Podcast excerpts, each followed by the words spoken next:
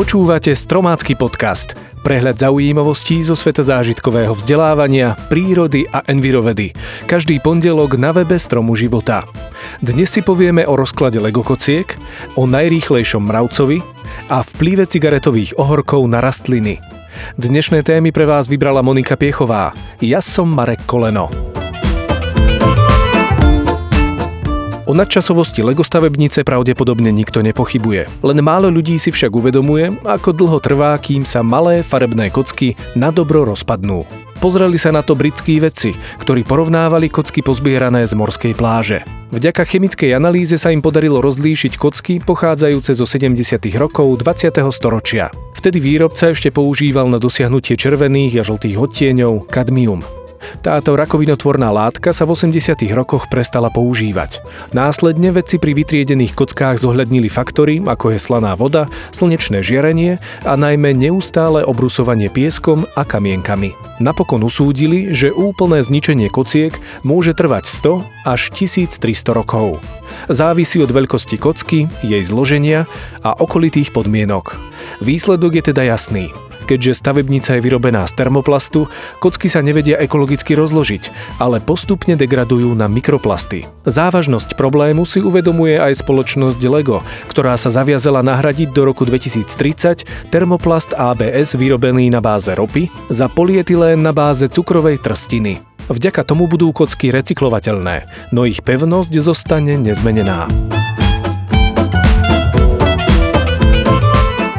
Akú vzdialenosť dokážete prejsť za jednu sekundu? Drobný saharský mravec s latinským názvom Cataglypis mombičina za tento čas dokáže prejsť takmer 1 meter. Prečo má takto naponáhlo? Žije totiž v prostredí, kde teplota zemského povrchu môže počas dňa dosiahnuť až 60 stupňov Celzia. Keď sú teploty vysoké, väčšina saharských živočíchov sa ukrýva. Mravce sa práve vtedy vydávajú hľadať potravu v podobe pozostatkov organizmov, ktoré horúčave podľahli. O rekordnej rýchlosti týchto mravcov vedci tušili už od 80. rokov 20. storočia. Vtedy predpokladali, že mravec prejde za sekundu celý meter. Až teraz ich pohyb preskúmali priamo v mieste ich výskytu pomocou vysokorýchlostných kamier. Nemeckí vedci blízko vchodu do mravčieho hniezda pripravili jednoduchú návnadu, aby mravce vylákali von pred kameru. Zábery ukázali, že mravce za jedinú sekundu prejdú 85,5 cm, čiže 108 násobok dĺžky svojho tela. Ak by chcel človek prejsť za daný čas viac ako 100 násobok svojej výšky, musel by sa pohybovať rýchlosťou viac ako 640 km za hodinu. Vedci tiež zistili, že tento mravec dosiahne vysokú rýchlosť aj vďaka presne zladenému pohybu troch nôh naraz, ktoré sa mu nezaboria do piesku. Oproti iným druhom majú mravce zo Sahary výrazne kratšie nohy, vďaka čomu spravia za sekundu až 47 krokov. Vídame ich pohodené na uliciach, v parkoch či v trávnikoch pod oknami. Každoročne ľudia odhodia okolo 4,5 bilióna cigaretových ohorkov.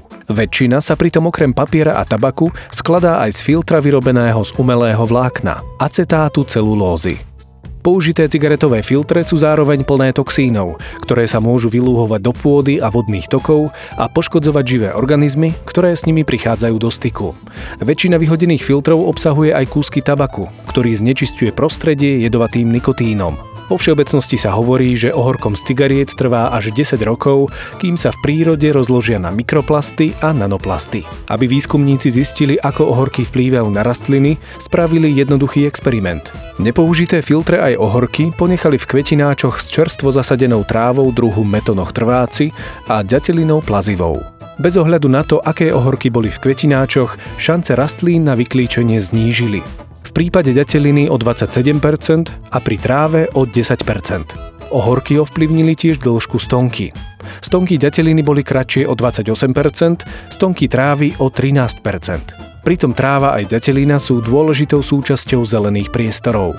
Fajčenie a odhodený ohorok teda poškodzuje nielen zdravie ľudí, ale má negatívny dopad aj na iné organizmy. Vrátanie rastlín. S Marekom na kolene. Jednoduché tipy a triky.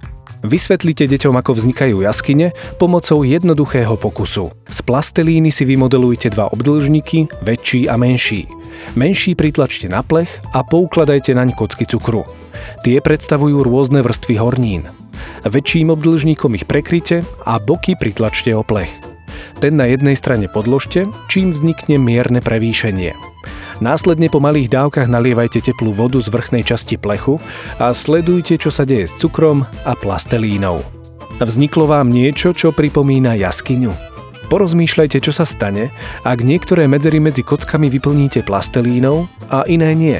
Ako to ovplyvní výzor vašej jaskyne? Tak to bolo z dnešného podcastu všetko. Na budúce si povieme o kvetových netopieroch, o vzniku golfského prúdu a o psom pohľade.